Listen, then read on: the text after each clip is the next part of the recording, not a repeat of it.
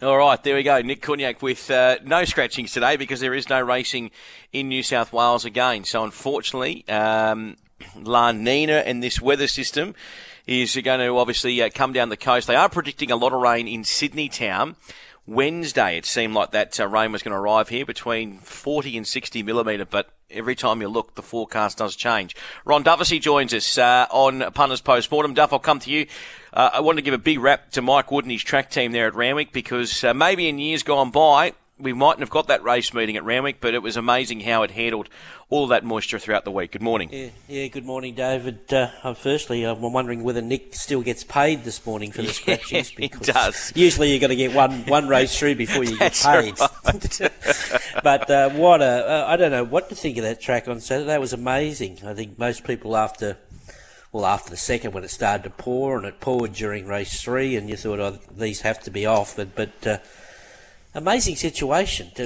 You know, we've had over 10 inches of rain, probably an inch on the day, and by the last it was improving. So, you know, the, over the last, you know, well, until a year ago, if we got rain, it just got worse throughout the day, whether it was raining or not. So whatever they've done to this track has worked. Um, hopefully it continues to do so because it's uh, it was like the, the, the Royal Randwick at its best ever um, there on Saturday. So, congratulations to everyone. It was an amazing day of um, you know the, the way the track performed and of the way it played as well. And even on some of the coverage stuff, uh, I, I, was listening to yourself and, and Greg and, and also Corey um, you know, you had situations where, especially earlier in the day, winning jocks were obviously coming back saying, "Oh no, it's all good, it's all good," as you naturally think they would. But even I remember when Greg uh, grabbed um, he grabbed uh, Jason Collett and I think a few other losing riders um, in a couple of those early races, and they were all complimentary. They said, "Obviously, it's very, very heavy, but um, no, we're happy to proceed." Yeah, for sure. You know, a little bit probably after race three when it poured when Prometo won and a few of them, that was probably our biggest field, the field of the day. A few of them saying, "Oh, I won't want to keep pouring like this. The track's beautiful, but you know, there's a bit of a slosh coming back, and the the vision was a bit ordinary. But it eased off, and it was just drizzling rain from there on in. And uh, like I said, it, it uh, even though it was a very heavy track and they're running very slow times, it was as safe as, and we got through the day, and and probably when you look at it, the right right horses won as well. So it wasn't playing funny where you know, they were stretched. Sometimes when Randwick used to get really wet, they were stretched out over a furlong. You know, they 20 lengths, 30 lengths, 40 lengths, who knows? So, um, but it, it, wasn't that sort of a day. So it was uh, terrific. We've got uh, Dean Lester in our Melbourne studio. Dino, uh, to contrast of what we had here in uh, in Sydney, you guys had uh, beautiful sunshine. And, and how did you think um, Blue Diamond Day unfolded? And what did you make of the track Derek Caulfield?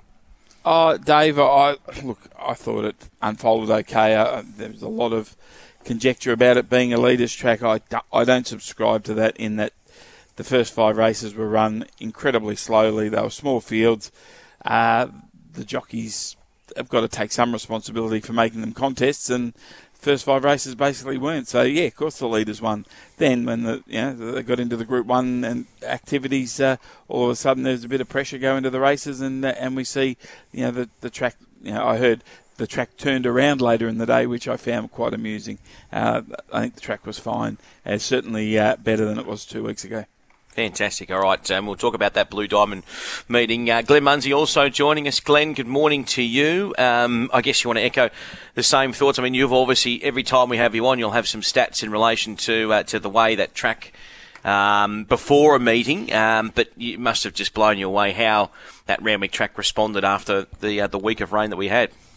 Yes, good morning, Dave. Good morning, Ronnie. Good morning, Dean, to all the listeners. Yes, well, you know, we've been going to the races for quite a long while, Dave, and listened to everyone tell us how good the track was. And don't worry, it'll be all right, no matter how much rain. And you, you get there and it's completely different. But all week, Mike Wood has been saying, now I'm telling you, We've done some things to this track. The with the Verti-Drain, we've, we've put the long spikes through. The water is going through the profile. There's no water pooling on the track. There's no concern. And uh, you know, Mike was posting videos and showing, you know, different parts of the track how, how well it was coping. And I, and I think we got an indication on Friday night at Canterbury. Uh, because Canterbury had received, you know, just as much uh, rain or pretty similar to it as what, what Randwick had, and, and Canterbury played perfect on Friday night. The first three races there, jockeys didn't even come back with mud on them on a heavy ten. And then we got we got the we got to Randwick, and Navesh was you know very confident. So was Mike, and they, we played the first race there, and, and everyone said, well, they're right, you know. Uh, and, and that's the thing. I, it was going to chop out during the day because that's just natural with the horses, you know, six and seven hundred kilo horses uh, racing at you know fifty and sixty k's an hour, uh, hitting hitting the turf. It's gonna it's gonna rip out. But um, even when Huey came back on Forbidden Love, and that was race number six on a ten race card. Huey, you could count the specks of dirt on Huey on one hand and that's when you know uh, the riders sort of went back to the inside for the next couple of races there. Timmy Clark probably did it first on Ellsberg, uh, but you know just unbelievable how the track played. Let's get uh, into our punters post-mortem chat. And if you've got a question for our panel, uh, 135353 is the open line number. We'll start with uh, the Chipping Norton uh, Duff, Verry Elegant. Uh, got the job done. Uh, there was a big cheer at the uh, where I was watching from from uh, the tap. What about the run of this uh, second horse? She's ideal. She has gone enormous. Yeah, they put the blinkers back on her, and it certainly worked. She absolutely. she was like I think she last preparation. I don't know. It might have been first up last preparation. She did a similar thing. so yeah, that's nice to see her improved so much there second up because she was just a little little plain there first up, but we know she wants further, so she's back in business. But this champion mare, she just finds a way. You know, she's uh, second up after winning a Melbourne Cup. Uh, she, you know, was 11 Group Ones for her now. She doesn't win by big margins. Uh, the ride helped a lot. Um, he he rode her absolutely perfect. McDonald, he knows her well. So, and look, you can go around back and say, "Oh, geez, it was a bunch finish. The form mightn't be any good," but that's that's I, I think that's just the way the race was run. So, yep, she's back flying again as we expect from her. She's right. She just looks so good, and she's you know she's a different mare these days. She's put on weight. She carries more weight, and uh, yeah, great to see. She's a very popular mare as she should be. She's ideal, like we spoke about, was very very good Angel of Truth uh, got control up front and give a good kick for, for, a 60 to 1 chance. He he ran really, really well. Uh, but he, you know, he was a derby winner on a wet track. Uh, think it over, ran his usual really good race. I, I think he was the one probably uh, that wasn't helped by the heavy track. That's four times now he's been on a heavy track and yet to place, even though he was only beaten 1.3. Uh, top ranked, unfortunately, um, who he's he was going to have a really big preparation. I don't know how. He was three out of five lanes, so I don't know what the wash up was when they got home and, and did some tests on him. But hopefully, he's okay to continue on after uh, what they find out what it is. And Due was probably one of the better runs in the race. Uh, she's uh, she's airborne. I, th- I don't know what what is her race, uh, but she got held up and worked home really hard. She lost a shoe and um, there's a lot to like about her performance. Tick for Montefilia. Colette expected more, got held up in the middle there. Mount Popper was okay. Look out for him on wet tracks uh, because he had room to improve next preparation and just to start off race for Stockman. But she's just a champion who finds a way just to win these Group Ones. Um, you mentioned uh, Duais. Well, Josh Parr's going to ride in uh, Flemington for the next two Saturdays, uh, and it looks like next week Duais will run in the Australian Cup. They're going to uh, they're going to back up. Um, what did you obviously make of uh, the winner, Dino? And, and what about that news with the Duais uh, throwing uh, her hand up uh, down in a, a, big race there in Melbourne? Yeah, well, she's got the two weeks to the Australian Cup, so uh, that you know, it seems like a good campaign for her. But as Duff said, it was run of race stuff was why it was a bunch finish. They went so steady and. I just love McDonald's understanding of this mare early in the race. You know, we know she doesn't like being inside horses, and he just gave away that bit of ground, kept edging out, edging out, and then at about the when they swung onto the side there at about the 900, you thought, well, yeah, she's in her right spot. She'll be she'll be right from here. And uh, yeah, the margin wasn't great, and she's idea was coming really hard at her. Ran home the fourth best last 200 of the meeting, so she went enormous. Uh, but uh, yeah, Verry Elegant. Uh, just that that will to win uh, is something you, you can't measure, and, and she's got it in spades. All right, uh, and Glenn, what about uh, her price? Because it seemed like every time I looked at the tab app, she was uh, she was firming. Yeah, well, she was um, a two dollar eighty chance in the morning, Dave, and we spoke. You know, was she going to run favourite in in the situation? Uh, Colette was three forty to three dollars very early on, on, Saturday morning, and uh, you know she was going to challenge Verry Elegant for favourite. Uh, and then, you know, she was just, she's such a popular horse because it's one of those races you knew that Think It Over was going to continue to keep getting out. Like he went up a four dollar chance on, on Saturday morning, and you knew it wasn't going to be long before he got to five dollars. Well, when it got to five dollars, they wanted to take five dollars, uh, but there wasn't sort of a, a decent rally for you know many horses in the race. So you know Colette got 340 into three, then got back to 370, and then back into 350 at the death. Whereas uh, Verry Elegant got into as short as 240, 250, uh, and she's just a, such a popular horse. Colette just Dave, she just found it too hard to carry the weight of everyone on the punters panel on Friday, and I was the one that you know said, well, I'll put, I'll make Colette my part of the, the multi, albeit everyone had it on top. So I hung my hat on Colette as my part of the multi, and only one leg went down. Only one leg went. I tell you what, though, I was a bit nervous watching Ice Bath, who we'll talk about in a moment. Um, but uh, we've got our first caller on the line, and uh, encourage everyone if you uh, want to make a call and uh, get the thoughts of the panel on anything. We are going to get to Melbourne in a second, uh, but give us a call thirteen fifty three fifty three. Mark's on the line. Good morning, Mark. Yeah, morning, boys. Uh, Duff, tell me Thunder, you've already spoken. Duais, where's she going? That's what I was ringing. She's absolutely flying. She was just as good first up. Probably, yeah. probably better second up than first up, and she went like a rocket. Would she go Sydney Cup, Tancred, you reckon? Yeah, well, I think um, by the sounds of it, I, I didn't know where she'd go either. She's sort of in the middle of, you know, being launched in at the real big end, looking at, you know, Queen Elizabeth and all these sort of things. I'm saying, well, is she good enough for that? But after hearing Dave this morning that the Australian Cup might be her next run, I think that's a beautiful race for her and yeah. um, she'll probably be carrying my money in that race if everything goes according to plan. I, um, yeah, I think the timing would be right. She looks in great order. She's matured, and um, considering she's put two good runs together now, she handles it wet and dry. Um, I think she'd be a terrific chance in a race like the Australian Cup. Yeah, dodge dodge them good ones. I think. Um, yeah, she's definitely flying. I thought maybe the Tancred twenty four hundred that'd be her go. Yep, I think yeah. you're talking the right races now. You're talking the right races now, and if she continues to improve, and you know, then she's you know she can have a, a real crack at some real big races in the spring if she comes through. All right, thanks, boys. Beautiful, thank you, Mark. Yeah, that uh, tweet I saw yesterday from Trav Noonan. So just on Josh Parr as I said, the, the, next two Saturdays he will be in Melbourne, and we'll probably see a few Sydney siders heading south, um, especially you know those that, that don't handle rain affected uh, going. But it seems like Josh has been booked for Maurice's Me Dad in the Australian Guineas uh, and Overpass in the English Sprint. Uh, for Bjorn Baker, so they're two Bjorn uh, Baker runners, and then obviously uh, next week on Duais in the Australian Cup. That's uh, what Trav was uh, tweeting yesterday. Victoria's um, Victoria's picked up a good race in that English sprint. It's a it's a really yeah. it's it's a real good race. It'll always will be with the three year olds and and uh, there is talk of obviously with the rain in Sydney of um, uh, Profondo going to Melbourne. Okay, well. he just trialled, didn't he, just before? I missed him. Yeah, I missed him. Looked to, I think it was him. I've had the sound down, but it looked to go yeah. pretty well. Okay. Hmm.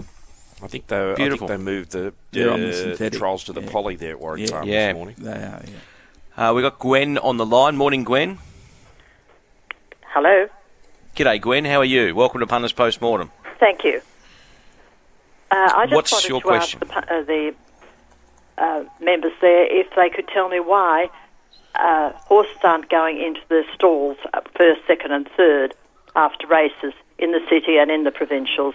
Uh, it looks very sloppy, and now that COVID has been restricted, I don't understand why they're pulling the saddle off and the jockey gets off, not in the stall in many cases, or sometimes the winner may go in a stall and the second and third have disappeared before you see them. And uh, it just doesn't look like racing. It looks like you're out in the bush at a country gathering. And I wondered if they, if when they're going to go back to making it look as it should. Hmm. Uh, I don't think there is. Is there a second and third stall at Randwick? No, there isn't. But um, no. I did notice that they were pulling the saddles off, uh, not in the stalls there on Saturday. I think that was more. I think that was more through about the rain and wanting to get out of it. Um, yeah, well, it was definitely a COVID thing, but uh, I'm talking about weeks and weeks And Caulfield yesterday, which was a normal day, the winner didn't even go properly into the stall. He had, he had his head in it. And Mm-hmm. second, uh, third never went in. And uh, it, I just wonder why they haven't gone back to the uh, way it was always done. Yeah, I'm not sure. Obviously, they go in the stall, and the owners used to all get round. There'd be a safety thing that they wouldn't be kicked and things like that. And uh, yeah, it's always been a tradition to go in into your one, two, and three stalls, and and uh, you know um, salute the stewards, get off, and whatever you do. And um, yeah, maybe we've just lost a bit of tradition there. It might be worth thinking about. Uh, I'm sure. Message here from a, um, a, a a listener, Brett from Hurstville. Uh, yes, there is a second and third stall out the front at Randwick now, and uh, jockeys often don't go the whole way. I could tell you Canterbury on Friday night, uh, because I think that may have been the first Metropolitan, no, or might have been Rosehill last Saturday, the first Metropolitan meeting, or one of them, that owners were back in the enclosure, and the, the winners um, kept coming back because the owners were waiting for the horses to come back, and they, and, and they came into the stalls and, and got their photos taken uh, with with the horses there. But um, you know, it, it's uh, we don't well we don't get to see what happens uh, out the front at Randwick because. Um, we're, we're not out there. It's a little bit easier to see what happens at Rose Hill because we're across the other side of the mounting yard, and at Canterbury, uh, we're right alongside when the horses come back in. And Warwick Farm, uh, thinking of the midweek races, they tend to, to come back in in those races there. But as I said, Yeah. I, I don't see what happens at Randwick because we're not out the front. Okay. All right. Thank you very much for your call, Gwen. And there you go. Someone from the ATC uh, listening. And uh, I wonder if No, that that's will a uh, listener, Dave, change. Brett A listener, a listener, Brett sorry. yeah. Sorry, sorry. Uh, let's talk about this blue diamond. Um, Anthony and Sam Freedman get the job done again. Um, the blinkers go on. Dino, uh, what did you make of the performance of uh, Daumier? And what about Mark Zahra? He just uh, he gets the job done again and celebrates very, very well, Mark, after a win, I see. Yeah, well, he didn't quite go to Super Bowl this week, Dave, but uh, he uh, he certainly uh, you know he enjoys uh, success, and as he should. It's been a race that's probably uh, haunted him. He he got Sepoy ready, and then you know, Kerrin came down and won on him, and he could have ridden Artorius last year, and he uh, he chose Enthahar, and uh, yeah, he's chosen the wrong way quite a few times in this race, so it owed him. And uh, Saturday uh, it repaid him. He was in a beautiful spot, and that was the key to the race. These horses are very evenly graded. Again, they haven't uh, they haven't done anything special. They ran at a good speed early. They were very tired late. There was a bunch finish. Uh, unless it stays a very ordinary year, I, don't know if this is uh, the Golden Slipper form either. But uh, he's a he's an honest horse, Daumier. I'll give him that. He puts himself in a good spot. Revolutionary Miss ran well. Jacquinot may have won. He just slipped right on the point of the turn and, and just got speared probably a horse and a half, maybe two wider. And I think if he got round the corner a bit neater, he might have won. And Sebenak, uh, I think he just got. Uh, to, I saw in the post-race comments from Dry McNeil, just got a bit overawed by the experience that he'd had horses around him in his trials and his races. He'd only been in small fields, and he just got back and he actually hit the line okay, but uh, they hit the line in, in you know, pretty modest late sectionals. Uh, so yeah, jury out on on this group still. I wonder if the news filtered through to Turkey um, overnight. Yeah, get maybe Epaulette back. Maybe the stud's being rushed with offers for Epaulette, who's currently standing at stud in Turkey.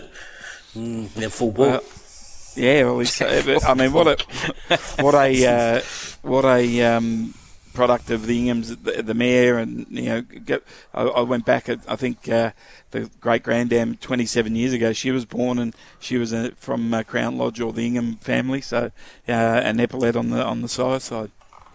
Have they had a run of Anthony and Sam of how many Blue Diamonds have they won? They've won three of the last four, and maybe the best horse got beaten in a photo in Hanseatic. Amazing. So, uh, yeah, I mean, they were short half head off winning the last four. Wow. Incredible, isn't it?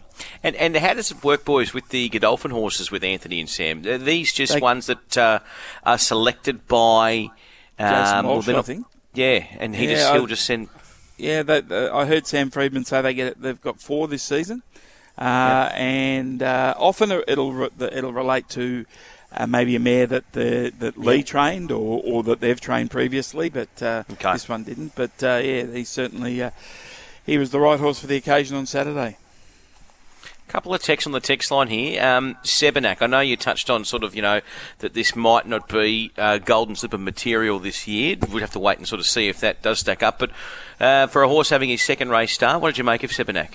Yeah, as I said, I think a little bit of inexperience shone through. He just began moderately and was in behind them, and, and I think if you're sort of thinking how he'd be in the run, he'd be inside midfield, and it was the opposite. He was worse than midfield, and uh, he kept finding the line. It was a good run, and uh, he's you know, probably uh, he'd be nearly the horse I'd want to take out of the race. A couple back in the field. I mean, it's only a Group Two now, but uh, Merchant Prince and Count the Headlights look ideal VRC size horses. All right. What about we jump back up to Sydney and talk about Hinge Duff, uh, who was uh, very good in the surround stakes. Give us your sort of overview of the race, and then we'll sort of talk about the winner, who had, was pretty much plucked from obscurity by uh, by Brian Connections. Yeah, you got to give Bray his, uh, his, credit. You know, he's just found this horse from nowhere.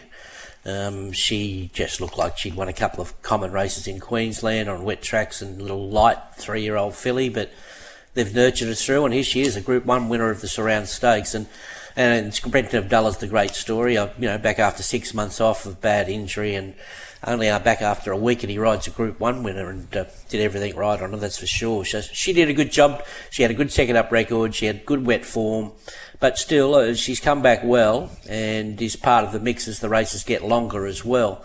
I thought she was dead set coming to win Star Sartontes. She was she was surging. She quickened. Yeah. Uh, but uh, whether she just come to the end of it or Hinge saw her coming and really found a kick, I'm not sure. I think maybe Hinge did find a kick there and uh, upset the momentum there. And I want to be very forgiving for the the two Spruik fillies. They, I think they got, had too much work to do from back in the field. Espiona and Fangirl. Uh, and there's a horse there. I see someone already called in the Big Sport, Sports Breakfast about this. Hope in Your Heart, mm. who uh, looks a, a, staying filly of the future as well. But for me, forgiving of the two favourites, uh, Fangirl is the one that's going to come into her own when she gets to the mile. You just mentioned Epaulette over there in Turkey. Well, I'm fairly sure the uh, the team at Clear Mountain View up there in Queensland, uh, Worthy Cause the sire of Hinged, and um, five and a half thousand he stands for, and uh, they're a good team up there at Clear Mountain View. Only a small sort of, you know, they do a lot of breeding and spelling and break in and training, but um, that no doubt is a big, big thrill for them. I'm sure uh, the whole team up there. Um, just on this race, what happened with the betting, Glenn? I mean, did um, was, was were people chiming in to, to Hinge because did, did, did it firm a little bit on the NOP? Well, it firmed with us, Dave. It was $21 to $12 through the day on Saturday and was probably one of the better back runners in the race and ran our worst way in the race. Uh, and a pretty ordinary result at that. But Fangirl was very well supported. She was 440 to 330 on the day. Um, we were saying, you know, Espiona had to get out, but it was a matter of, you know, they had to back a couple of horses in the race. And all of those sort of middle pin horses, those $21 chances, who were probably uh, they were the sort of the fifth pick uh, once you looked at the market.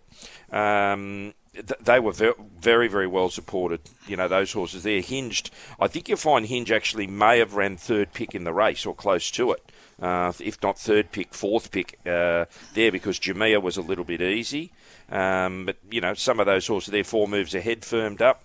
Uh, Jamia Blue, uh, Zuzarella firmed up from a Saturday morning price to a SP price, 21 to 15. And Espiona went sort of 210 out to 2, 280, uh, was back to 270 at the death. But, um, you know, plenty of people found the winner. And I know Chris gave it a good push during the week. Um, you know, saying she'd improved and, and different things like that, and the, the inside barrier to help her. So, um, plenty listened to what he was saying. What did you make watching from Melbourne uh, this particular race, Dino? Yeah, a great effort uh, by with uh, Brenton Avdulla. That was the story for me. Uh, great to see him back on the big stage so quickly and uh, getting the right result with Hinged. I think um, Espiona Duff. I, I, I know that uh, she's still inexperienced, but she seemed to travel better the day she ran in Melbourne. I, I, don't know if it was the opposition, but she didn't do that wanting to hang in or anything. She really floated into the race that day and flowed. And I just wonder if she's better on the Melbourne leg at this early stage. She'll obviously keep improving with racing, and she's going to. Uh, you know, I'm sure she's a Group One winner in waiting. But uh, yeah, I just wonder if she, you know. They might even think she's well and truly in the field for the uh, All Star Mile. I wonder if they want to take up an option like that. Yeah, whether it's Chris's style to, to push these fillies too far mm. into an autumn. I, am still trying to work Espiona out. I, she's she's freakish. Um, is I'm still trying to work out what the best way Chris is going to train her as a middle distance type of filly or come back and say, okay, I'll treat you as a sprinter. I, am still trying to work out that. I, I keep looking at a pedigree and, and saying, well, she's by extreme choice. She yeah. might be a sprinter. I, I, I, don't know, but I'm, I'm sure of one thing that Chris will work it out. Uh, but yeah, he does. Yeah. There, there might be little humps along the way trying to find out which mm. we've already which we've already seen two humps already. She hasn't come through. Everyone had a, the next unbeaten champion of of, of, of Australia, uh, which is it's not easy. It's not easy to do. So not really. Chris will work her out and get the best out of her. Whether that's in Sydney, Melbourne, 1200, 1400, 2000 metres, I don't know. All right, we'll take a break. It's 9.32 on Sky Sports Radio. Give us a call if you've got a question for our panel on 13 53 53. When we return, we're going to talk about the Oakley Plate and Ben Allen's first Group 1. Gus Lamont on his father Stuart's foresight. Stuart started bringing in things to set it up as a business, and adjustment was really key. So, subdividing these big couple hundred acre paddocks and bringing the sizes down to sort of 50 to 100 acre sort of paddocks, making things a bit more manageable. That's what he does for fun when he goes on holidays, is draw it in the sand. His new, uh, what's the new project in the off season? 11am Monday on Racing HQ. Tintin in America, the sire of the fastest pacing mare in history, is kicking up a storm with his young crop of juveniles. Check out his exciting new crop of fillies and colts at this season's upcoming yearling sales. Euroby.com.au. Yep, this is an ad about how Kayo Sports has no ad breaks in play, which means you'll see every minute of your team without interruptions like this. Ironic, isn't it? Never miss a moment with Kayo Sports. You're listening to Sky Sports Radio and Punters Postmortem. Yeah, wherever you're listening around New South Wales, uh, especially in the northern part of New South Wales, if you are uh, just tuning in, uh, unfortunately, no Port Macquarie today, with that race meeting being uh, postponed due to the uh, the rain on the way, and uh, hearing across all the news outlets of um, of what uh, what's happening up there in Lismore and surrounding parts of the Northern Rivers with uh, that extreme rainfall uh, that's been in southeast Queensland now, sort of coming south there to, to northern New South Wales and Lismore being completely evacuated. Uh, we are going to try and just check in with a few of our um, industry participants there in Lismore, if of course they're available, just to make sure everything's okay. And we'll bring that to you throughout the morning on Sky Sports Radio. Um, you're with Ron Dufficy, Dean Lester, and Glenn Munsey and we've got Chris on the line. Good morning, Chris. Good morning, guys. Um, I just on the Chipping Norton on Saturday. First of all, I was staggered that uh, Verry Elegant start started sixty four or two dollars fifty, based on in the morning all the smarties were. I thought Colette might almost start favouring the race, but I wanted to know what you made of the run of Colette. Um, I, I was just staggered how how foolish he went. I, I don't really know what to make of it. She just got held up. Dino? Yeah, she just got held up a little bit on in, down the straight there, and maybe lost a little bit of momentum. But uh, look, I, I, was a bit flat with the run considering circumstances. We all thought going into the race she might be the best wet tracker, and she mapped the best. She presented well, but considering the SP of three dollars sixty and the finishing position, um, I, would have to mark a disappointing, but disappointing, but don't sack because you know we're working with a very heavy track, and uh, even though she does handle it, each day's different. So I I don't know. Jury's out. Yeah, momentum's everything on those heavy tracks, and just when she needed it, she just didn't get it. And uh, yeah, I, I, thought had she got through neat at the top of the straight, it would have been interesting to see where how she'd have run. Hmm. Yeah, but Glenn. Oh, sorry, I was going to say just just come into the corner. Um, Timmy was sort of just niggle, niggle, niggle, and, and that's not his go. Uh, on horses that far from home. And, you know, she, uh, I know James said to the stewards, may have been she had a tougher run first up than, than what he thought. But, you know, you, have got to mark it down as disappointing. I, I, don't think she was going well enough when, when, when she was held up anyway. Yeah. Were you surprised? Hey, hey, Glenn, were you surprised she started $2.50? Uh, very, very elegant. Yeah. Uh, I was and I wasn't um, because we had Timmy Ryan on um, uh, after our preview, and he was very, very keen to lay Colette, and they had been all week. And, and he actually thought that um, Think It Over would uh, would get to a stupid price, and Colette was a stupid price at under. So that that's one reason, I suppose, why Verry Elegant started as as short as it did because they were happy to go right on with Colette. Yes, interesting. Beautiful, Chris. Thank you very much for your call. Um, we were talking before about Duais, guys, in that um, Chipping Norton. Ed Cummings put out a tweet this morning as well to confirm this. So Australian Cup will obviously be her next goal, then likely the Tancred. So those two races uh, we're talking about. So Australian Cup into a Tancred if you're looking at following Duais, which you uh, you seemed um, quite positive about, Duff. Yeah, I think they're the two races. Uh, I think he's picked the two ideal races. So she'll go to Melbourne now, and um, yeah, she'll be at the top of the game. Fantastic. Uh, let's continue on. Let's talk about Benny Allen. Uh, Marabi uh, was uh, the winner there in the Oakleigh Plate. Um, what did you make of the win? And uh, great to see the Wiz get the chocolates uh, there. That's his first Group One, and he has shown, especially over the, I don't know if you agree with me here, Dino, but the last sort of 12, 18 months, he seems like he's he's gone to a different level as a jock.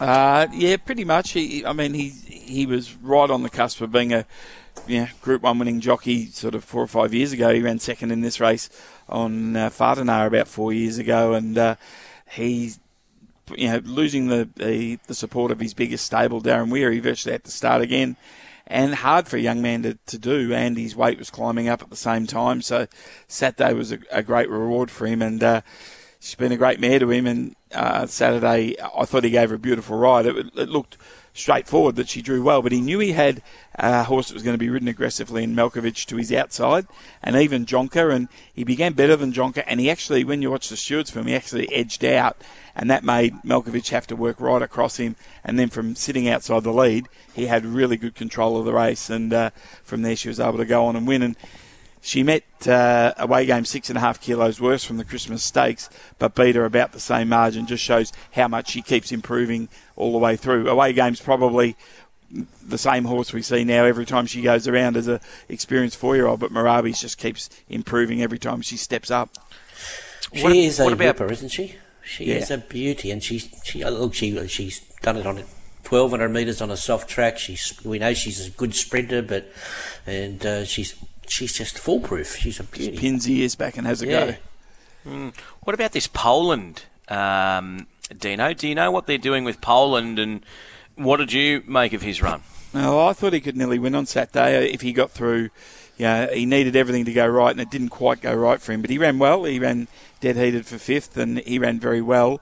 Uh, I would imagine he'll go to the Newmarket uh, because he's a 1400 metre horse. I think he'll take his chances with a lightweight uh, and and run in a Newmarket. A few of these won't. I wouldn't think many of the first four would go. Well, I don't think any of the first four maybe might go to the Newmarket, but Bella Nipotina might have a try. Poland definitely. Um, outside of that, no, it was. Uh, you know, I think that they were the main ones. There was a sneaky good run in the race. Zoutori out the back. Uh, not much went right for him at all. Well, he did win the Newmarket last year. I don't know if he's going quite as well, but he still ripped home the best last uh, 200 of the race and wouldn't be surprised getting back to his favourite hunting ground in, in, the Newmarket that he at least got a, a little piece of the money. Hmm. He's ready to just changing the racing and subject there. He's he's ready to jump out of the ground. That I'm thunderstruck, isn't he? Uh, yeah, he is. Yep, absolutely. Uh, Saturday, the race was always going to be a little bit messy. Uh, Jai took an option to go the inside when they were sort of starting to, you know, he knew that he was going to probably get pushed five wide coming to the turn if he went round them because they'd have all come out underneath him. So he ducked back inside, ran out of room. Uh, but yeah, he's been defeated five times, and they've all been at Caulfield. So I think getting to Flemington, uh, he, he, has one or two rack at Caulfield, but I think getting to Flemington on All Star Mile Day, you'll see the best of him. And uh, yeah, I'm certainly with him. Okay, we've got uh, a couple of callers here, guys. We'll get to Phil as our next caller. Good morning, Phil. Yeah, good morning, guys. Hey, just a quick one on the on the BSB luncheon. That was fantastic on Friday. I had a great day. Mate, um, I just want to tell you about a, a mate of mine that tips, well, not long shots, but mid-range stuff. And he tipped me on the weekend into Prometto and also into Hinge. So what I did was I put them together and all upped them. Then I all upped them, one with a win, one with a place, and the other one with a win, the other one with a place, and then both for a place. For less than 30 bucks, I come up with 640 odd. Beautiful. Fantastic, Phil. Mate, not a, not a bad effort for him. No, well, you, you shouldn't have got on the uh, wireless told everyone, mate. I don't know where you drink the Savo, but they'll all be after you. now they know you've catched up. Have a good day, mate. Thanks, pal. Bye. All right, we've got Ray on the line too. Good morning, Ray. Good morning, everybody. Uh, uh, uh, I'm talking to Dean Lester. Listen, yes. what what happened to Mirage? Uh, like I was very very keen on it on, over the weekend, and I hardly heard it through the call. And did it get lost or checked or whatever, mate? Was that Menage? Think of the Raj. Yeah. Menage, yeah, she all but went through the rail after about 200 metres. So forget she went Oh, I around. didn't Jim- know that. Yeah, Jim Byrne got 12 meetings for uh, cutting her very fine. And uh, uh, yeah, I I think Kerrin McEvoy was less than impressed uh, reading the post race comments. Oh, that- right, mate. I didn't know all that. I, I just I was disappointed in the run. Now listen to that. Do you think it's a horse uh, going to the uh, Newmarket? Do you reckon it's got a chance? Uh, I don't know if she'll go there. I thought she might go the Galaxy Duff, stay at 1100. I think that's about her sweet spot. Yeah. So she's, uh, she's about eleven hundred metre horse. Yeah, I think so. Yeah. Okay then. I I you- appreciate your call. I was very. I hardly heard it through the call. That's all. I just thought something must have meant went amiss with it, and uh, you explained it to me very well. Thanks very much. Have a good day, boys. Thanks, Cheers, mate. Ray. Someone said to me, someone said to me, I don't can't remember who it was. Uh, Kerrin's a laid back sort of a character. They say they've never seen him so cranky than he was on Saturday after After that. after that race. Yeah, well, well, yeah. The boys, the boys in uh, in the media down here get the post race comments off the jockeys, and his his comment was, "I got put through the rail by a cowboy." So Oh. um, yeah, that's, that's unusual for Kerrin. so at least the Shields report explained who'll be wearing the Stetson hat when they go back to the races in 12 meetings time. Might be a gunfight in the Oakdale Corral. Uh, come Winter Carnival in Brisbane. Jeez. Okay, all right. Um, in the car park of the Brecky Creek. I, I know that it's underwater. Yeah, um, futurity stakes. I know you mentioned I'm thunderstruck before, Dino, but just a couple of texts here about Moanga. Now, I think that they're going All Star Mile with Moanga, aren't they? That's what uh, Annabel wants. Uh, yeah, no? well, I imagine that's why he's down here. Is he? Yeah. I've lost track of who's in the voting and who's not. Um, uh, yeah, I'd imagine so. Uh, Flemington Mile would suit him perfectly. He ran really well. Uh, that was his second run at Caulfield. He ran went there very early in his career in the Guineas, uh, but uh, I thought he ran very well. I think we can put to bed uh, just watching his trials now for, for forever. Yeah. I, I, you just don't know. You think he's going awful, Nah. but he's, he's obviously just a racehorse. He's a race day horse. Yep. All right. And the other uh, text here is about Castlereagh Kid, and I saw that Gai was in town, and so was um, so was Singo, Singo, and yep. um, hasn't this horse just just changed? I mean, I remember backing him one day at Newcastle in a in a maiden where Clyde beat him, uh, and now he you know goes from a Gosford maiden to an Autumn Classic. He does, and uh, yeah, well identified this sort of race, and, and the Alister Clark in two weeks, and since he won at Gosford, uh, then he got that uh, he got that win at Sandown, and then they put the blinkers on on Saturday, and uh, again, uh, Ollie went to the front, and he spent a little bit of petrol early, but uh, they were quite happy to sit off him. Uh, I, I didn't quite understand that, and he's just a good tough horse. And what I liked about him, 50 metres out, pricked the ears again, so there's still a bit in the tank. Uh, so no problem thinking that uh, he, he'd go to the uh, uh, the Alister Clark uh, in a couple of weeks' time and, and run very well. Very popular win in our family. We got his half sister sitting in a paddock ready to be served, so it was a very Okay. popular win.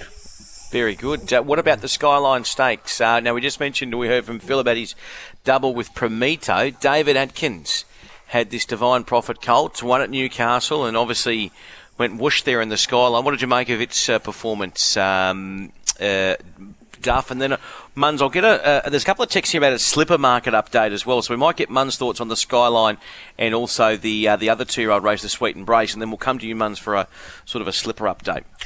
Yeah, well, they've got to pay the money to get him in the slipper to start with because he's not there. Um, I like him. I like him a lot. I said it before the race. I loved his win at Newcastle, even though the SP wasn't there. It was 20, 20 to 1 chance there. He 900 metres, he rounded him up, ran right through the line.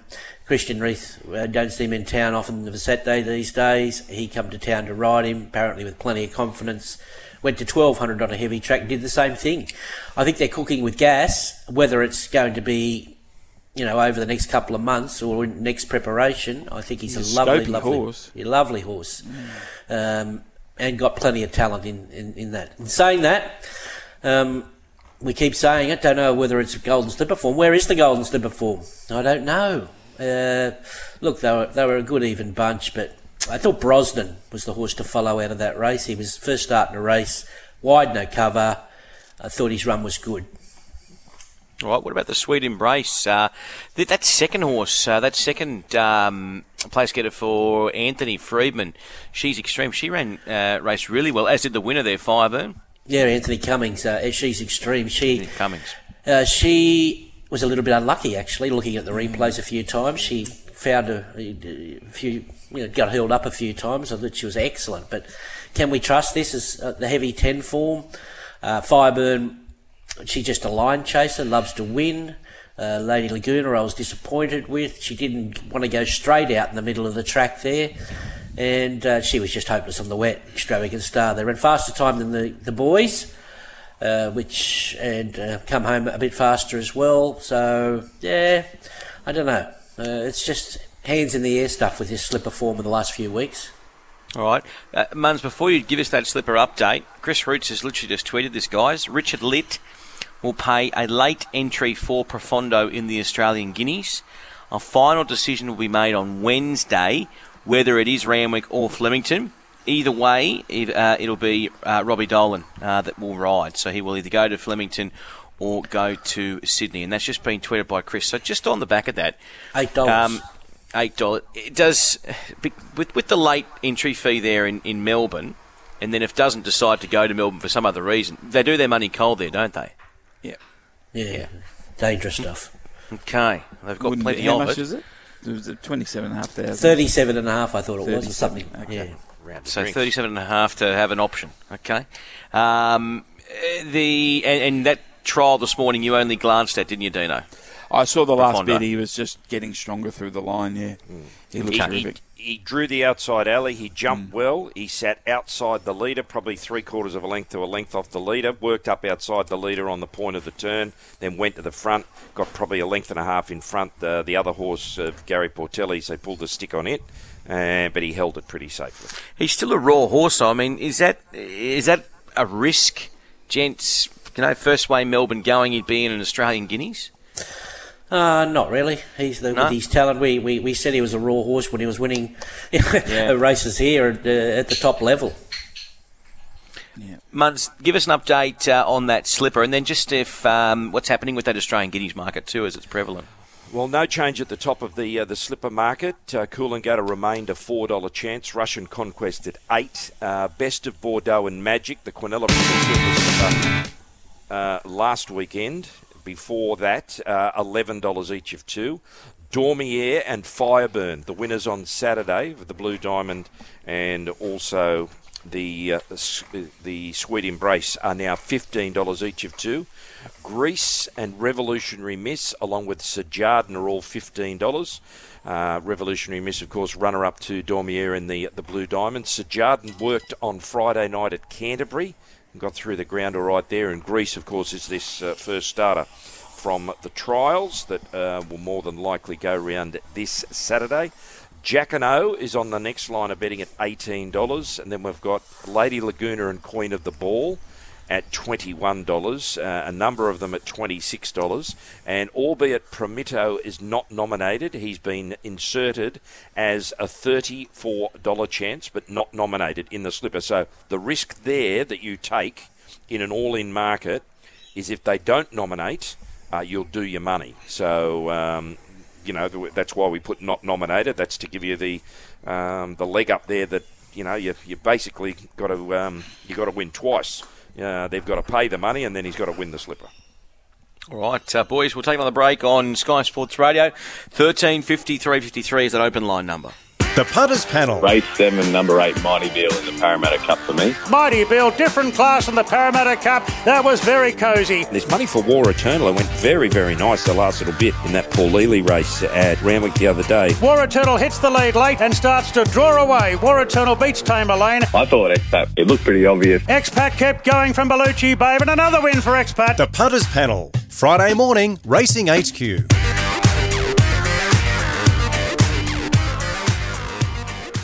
A smile tugged at Bridget's lips as she eyed the handsome stranger. She was trackside at Chandon Ladies' Day, the social event of the season. Her pink dress dazzled in the light as he made his way towards her. She sipped her sparkling wine before she felt the stranger press a betting slip into her hand, a phone number scribbled in the corner. She looked up, but he'd faded into the crowd.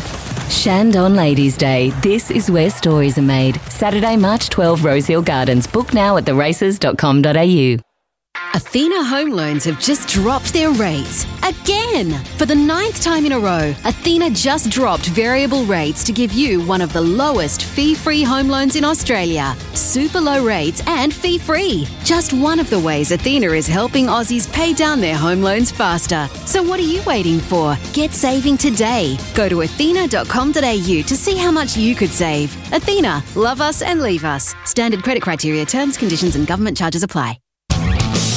You're listening to Sky Sports Radio and Punters Post Mortem. Yeah, you with uh, Ron Dovesey, Dean Lester, and Glenn Munsey this morning on Punters Post Mortem. Um, just a bit of a, information here. I know a lot of people like uh, heading back and listening to the podcast, the rerun um, in their own time again of Punters Post Mortem or following the horses to, to follow, which we'll get to in a moment.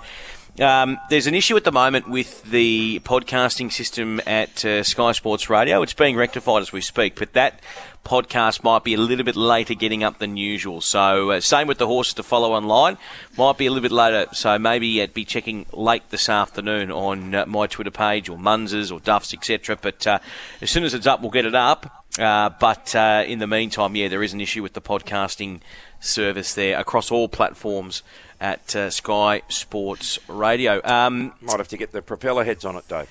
Yes, uh, I think they are. They're in full swing at the moment. Um, no cruisy Monday for them.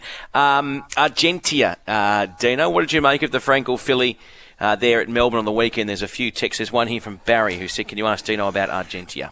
Uh, I thought she was uh, fine. Probably ridden a little bit closer because you could see that she's going to have to use barrier one. Uh, I think it's time for her to get to 1600 and get to Flemington. And the other thing in this race was the feature of the race was Ben Melham's ride on Lavish Girl. He went to the front and he sat in front and he sat about two thirds of a horse off the rail. So um, Mark Zahra couldn't go up inside him. And he sat and he kept looking to his inside. He knew exactly where Zahra was. And then he quickened. As he did, then Zahra had to come out. And whilst he got a chance to run home. He didn't have any momentum when he came out, whereas the leader was off and gone. So I just thought it was a uh, it was a really masterful ride, really, and. Uh, the winner was good, but uh, I think Argentia, uh, Kewney Stakes 1600 will be a good race. Her and Yearning. Yearning was outstanding there because she carried the full penalty in that race, ran home really solidly, and uh, she's come back well. She's already a Group 1 winner, so at level weights in a race like the Kewney, if they both go that way, uh, promises to be a really good race. All right, uh, now, boys, uh, horses to follow uh, for you for the the weekend. Duff, we'll start with you. What did you find? Um, Duais, we spoke about her earlier. I think, uh, yep, I can. Mm, I thought she'd be likeable in the Australian Cup without seeing the, the makeup of the field. Fangirl, not getting off her back when she gets to the mile. And uh, I think Brosnan will win a few races. You know, I'm not saying he's a slipper horse, but Gerald will place him to win somewhere. They're the three from me. All right, Dino. Uh, I just mentioned Yearning. I think uh, she's in for a really good uh, preparation. She was very solid there. Uh, in the Autumn Classic, Elza Me, he's having very much a, an explosive Jacks style preparation. He started his career at Newcastle and he's travelled around a bit and he's building. I don't think he's an explosive jack, but uh, there's a, a, reasonable staying race for him. I think Elzami. It was another good run, and I think he, he's looking to get onto a bigger track now. And Turaf was very good in the futurity. She'd missed a run in the uh, uh, Orr Stakes two weeks ago, and I think if she goes to a 1400 metre mares race at Flemington on Super Saturday, uh, she could probably win. All right, Muns. Um, well, I won't have to put Due in again, Dave, because we had it in after a first up run. But um, I'm going to these sort of minor uh, races. I think a nice staying type of Chris Waller's went round at Canterbury on Friday night in the name of Ocean Shores. Um, that's a homebred for you for the Inghams out of a mare called Shawnee Girl. And the horse that we mentioned on Friday, Dave, in the punters panel out of the surround stakes, Hope in Your Heart. Hmm. They might need you in uh, Sky Thoroughbred Central today, Glenn. You know, like they need a good talker there from 1.30 till about uh, 6.30 tonight with Thangool with seven races, the only meeting on there today. They'll need someone with your capabilities there this morning. Oh, well, I'm, I'm, tipping Thoroughbred Weekly gets a hammering, Ron. Uh, some Spring Stars, uh, Red a few Zell, other things. Redzel. Red Zell will be back. Red, um, Redzel will be back. Yeah, I've just oh. uh, Chargie's just tweeted a photo. He said I'm on my way to Thangool, and he's just mm. about to hit a dirt road. I don't know how far he's got to go on the dirt. As long as, it, um, as long as it's a dry wet road, dry, dry yeah, dirt road. Yeah, yeah. I don't think That's the where, rain has um, got. There's some amazing photos, guys, coming out of Brisbane. Uh, I've just had a look at the the, the delivery uh, well, the dock area at the XXXX Brewery, uh, which is at Milton. Uh, yeah. underwater. There's uh, and it even goes up. Um, uh, ben Craig and uh, uh, or Luke, uh, one of the one of the boys there, that uh, Cabarita up mm. there on the you know the northern rivers up towards the um, the border. You know, Terrible. floods up there. It's unbelievable to to think. You know. Um, that these people, I, I know we live, you know, people live in areas that can flood, and it's the old adage that the one in a hundred year flood. But Brisbane's having their second, you could say, major flood in I think it's 17 years, isn't it, Dave? Since the last one, or, or was it? No, it's 11 years. 2011, 2011 I think yeah, it was. Years, yeah. yeah. So you know, and unbelievable scenes. I saw another video of the train going to the airport in Brisbane over near Kedron Way there, which is up past the racecourse, in between say the racecourse and the airport, and and the amount of water there is is phenomenal. You know, the Capalaba Dog Track, Albion Park track there. Um, you know, you feel sorry for these people, and you know, you, you just hope that you know they're very, very safe. They're evacuating Lismore and, and different areas up there on the northern rivers, and I, I just, I, I just can't fathom the, the pain and everything that these people would be going through. Mm. Yeah. Yeah, uh, and on um, on Thangool, I think this is their first ever tab meeting uh, today, and they're looking at doing a couple of meetings a year at uh, at Thangool. And just before we go, uh, Duff, and I want to touch on this because I did. I was going to touch on it earlier, but we got talking about the races and. Just on your tweet yesterday about um, is it my imagination or are some people cranky that Randwick played well yesterday? Might be just the Twitter world. It, it does seem apparent um, that, uh, especially racing Twitter, and I don't know if it's just certain people that, that you follow or you see pop up all the time. But um, gee, there's there is some negative stuff there, Look, Twitter is what it is, and I play with it sometimes and, and, and stir a few up. But you know, I put the first time I've sort of wrapped. I'm, I'm always bagging tracks, and the first time I put up a, a defensive tweet for Randwick, which deserved. You know, everyone wants to hammer you, saying, you know, it's, it, you know, it wouldn't have raced if it wasn't for the prize money and all this crap, and then someone else is abusing you for this. Oh, I let it all go, but it, it is. It's, it's You're better we, than me. It's it's very fickle. Uh, you got to you got to have a thick skin and not reply to these people. yeah, yeah. Um, but but just but on the track. Uh, look, not so much. A, it was, yeah. was unbelievable. You know, it deserved a rap. It deserved a rap. And then you get the naysayers there saying, you know, I don't look. It's it's, I don't, it's not even worth talking about to tell you the truth. Mm. Uh, interesting to note, boys, uh, with the Randwick Guineas coming up on Saturday with that news of Profondo, uh, Richard Litt paying that uh, late entry fee for uh, Melbourne. Uh, that's found a few customers. they took the two dollars, they took the one ninety, and they're now happy to take one eighty Anamoe on Saturday. Mm. So you know, who's to say that people might be a small field that. Yeah, it might be a small field now that that race. You, you doubt Espiona and Fangirl backing up. Yep. Uh, you doubt Hinged backing up. You know, Profondo's not there. The market tells you Halal and Converge out of the Rose Hill race. And then you're looking to, you know, Ranch Hand and War Eternal uh, from the, the benchmark uh, race the other day. But Morris is me dad's the next pick at 26, and we already know Josh Parr's going to ride it in Melbourne Yep. on Saturday. So it could be a very, very small field. So uh, to think, and um, they say you don't get overs when you bet early, and ask those people that took $11 Ellsberg. Yes. Exactly right. All right, boys. Have a great week ahead. We're on Weather Watch. Uh, forecast for Sydney: 15 to 30 on Tuesday, 40 to 60 on Wednesday, and 10 to 30 on Thursday. So we're on a bit of Weather Watch, seeing how much of that rain comes down. And I think for Melbourne, uh, Dino, for a big week of racing uh, down there, you've got uh, humid and partly cloudy all week, mate. So have a great week, everyone. Uh, as I said, that podcast will be up a little bit later today. We'll catch you next Monday, though, boys, on Punters Postmortem. See you guys. Thanks, Dave.